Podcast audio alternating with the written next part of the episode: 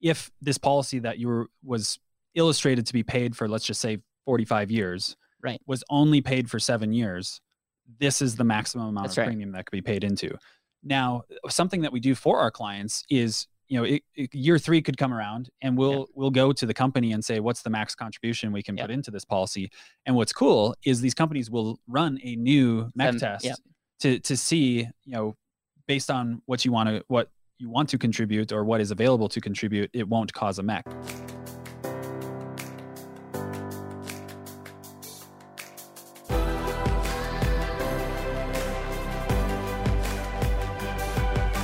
This is Better Wealth with Caleb Williams. Hey everybody, welcome back to another episode of the Better Wealth Breakdown. On today's episode, we're going to be talking about the seven pay test. And last week we talked about the MEC, and this very much is very a part two. But a MEC stands for a modified endowment contract, and when you MEC a policy, it becomes taxable. Um, and so, really, the, the secret sauce, if you want to reap all the benefits of tax-free benefits of the life insurance, you want to go right up to the MEC line, and we have uh, an episode that we break all that down. Something that comes up frequently is when people look at their illustrations, they see this thing called seven pay test. We just told them that we're optimizing uh, their policy, but they're saying, hey, the seven pay test in my contract says I can put a lot more. And so hopefully this can help educate, but then also um, help clarify this for future future clients. Well, yeah, this, this is one of those cases where it's it's, it's clear as mud. I, I think I, th- I think most life insurance agents are confused about this, let alone uh, people that are getting policies like this and reading the the contract. And so I got my handy dandy notes here, and this actually comes from directly from a policy that um, we we have in house. And what's interesting is. You know, if you re- listen to our last episode, there's this talk about the current understanding of the modified endowment contract. Um, but I, I just want to paint the picture here. This is a twenty-five thousand dollar annual policy, and it's you know the gentleman is is 30 years old and he's going to pay it until he's 100 or, or something like that and He has the option. he has the option. He has the option too but he's going to want to mathematically. Uh, so what's interesting is he actually came to us and said wait a minute my my policy says it's $25000 annual premium but on the seven pay test it says you know the, the max is 35166 i thought you guys are optimizing this policy to be as efficient as possible. And it's like okay uh, let's let's break this down as to what what does the seven pay test mean? And so this actually comes from the technical and miscellaneous revenue act of 1988 tamra Yep. the seven pay test. And again we talked about a little bit about this in the last episode uh, but in 1988 uh, they basically enacted this rule that you you can't pay too much for life insurance otherwise it becomes a modified endowment contract. And one of the the main things that they use is what's called the seven pay test. So to to explain what that is and this is again straight verbiage that is going to be a little confusing and we'll break it down it says the seven pay test determines whether the total amount of premiums paid into a life insurance policy within the first seven years is more than what was required to have the policy considered paid up in seven years.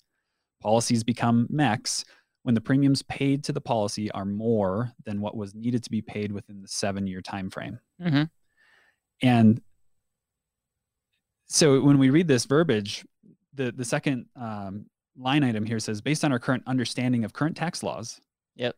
this policy as illustrated is not a modified endowment contract.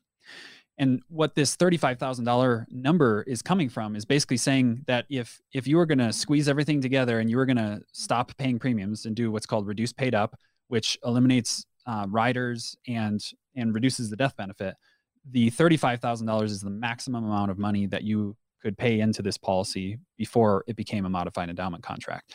And where this can become tricky is if you something happens and you know you can't can no longer pay your premiums Mhm. and you know there there certain fail safes weren't in place to make sure that it could survive by itself and you had to try and reduce pay up the policy it could be could happen where let's say it was a million dollar death benefit Yep. and you go to reduce pay it up it's going to reduce the death benefit because you're not continuing to pay into the policy Yep. and if you've been paying dutifully into the policy you could when the when the mec test the seven pay recalculates let's just say the the reduced paid up brought it down by half. So your death benefit is now 500000 Yep. and you've been paying dutifully $25000 a year into the the calculation would most likely say that you've been paying too much premium into the policy and would cause cause it to MEC. Let's let's talk about the reduced paid up because this is something that we don't talk a lot about because you you mentioned early on if you understand this and how it works you never want to stop paying because if you understand cash flow if you understand this assets giving your ability to give your dollars multiple jobs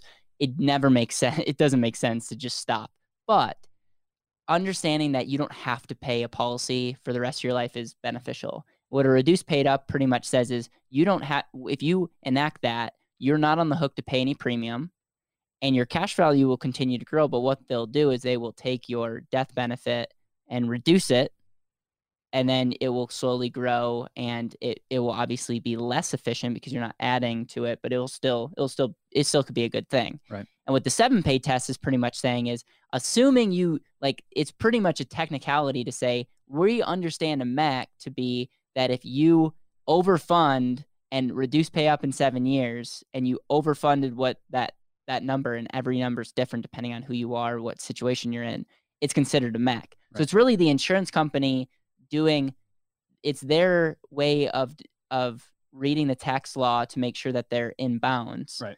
And each company has a little bit different interpretation of the seven seven pay test. Is that yeah, correct? Yeah, I think the, the easiest way to explain this is is all of what I said is probably really confusing. And and the gist of it is if this policy that you were was illustrated to be paid for, let's just say 45 years, right, was only paid for seven years, this is the maximum amount That's of right. premium that could be paid into. Now, something that we do for our clients is, you know, it, it, year three could come around, and we'll Yep. we'll go to the company and say, what's the max contribution we can Yep. put into this policy? And what's cool is these companies will run a new MEC Seven- test yep.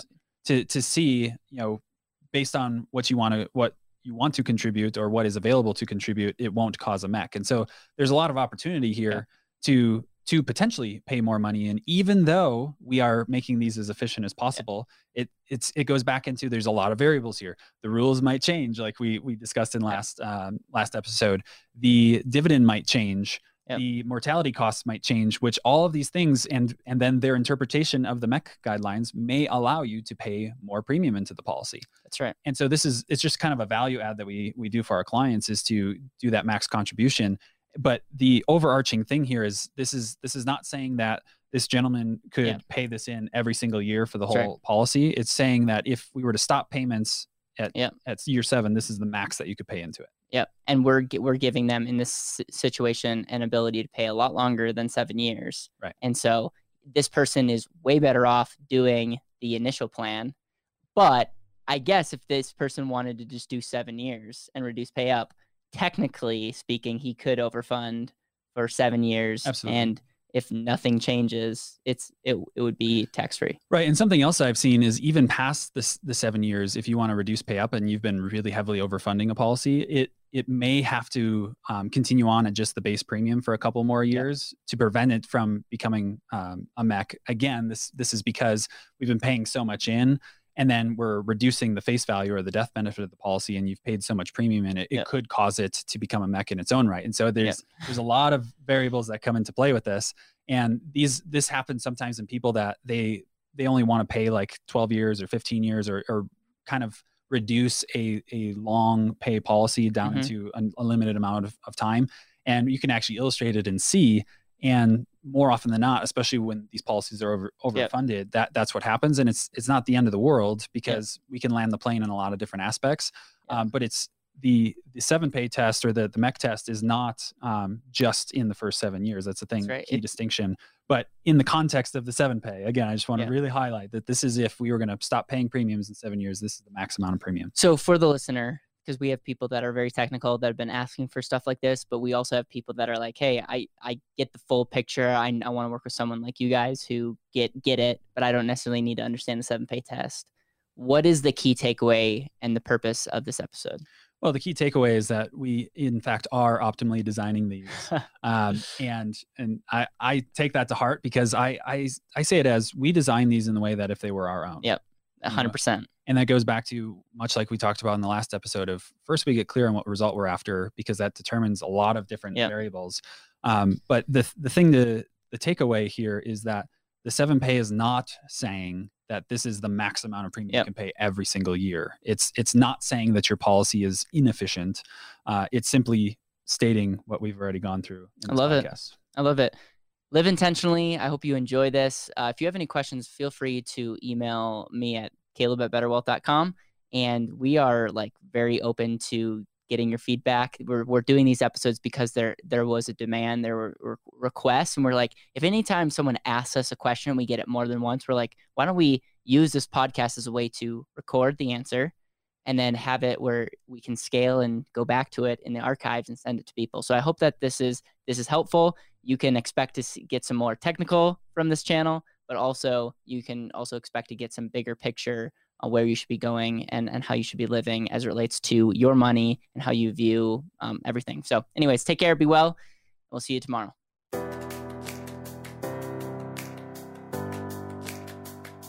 Thank you so much for listening to the Better Wealth Podcast. It would mean the world to me if you could hit subscribe, leave a review, and share this with the people that you know and love.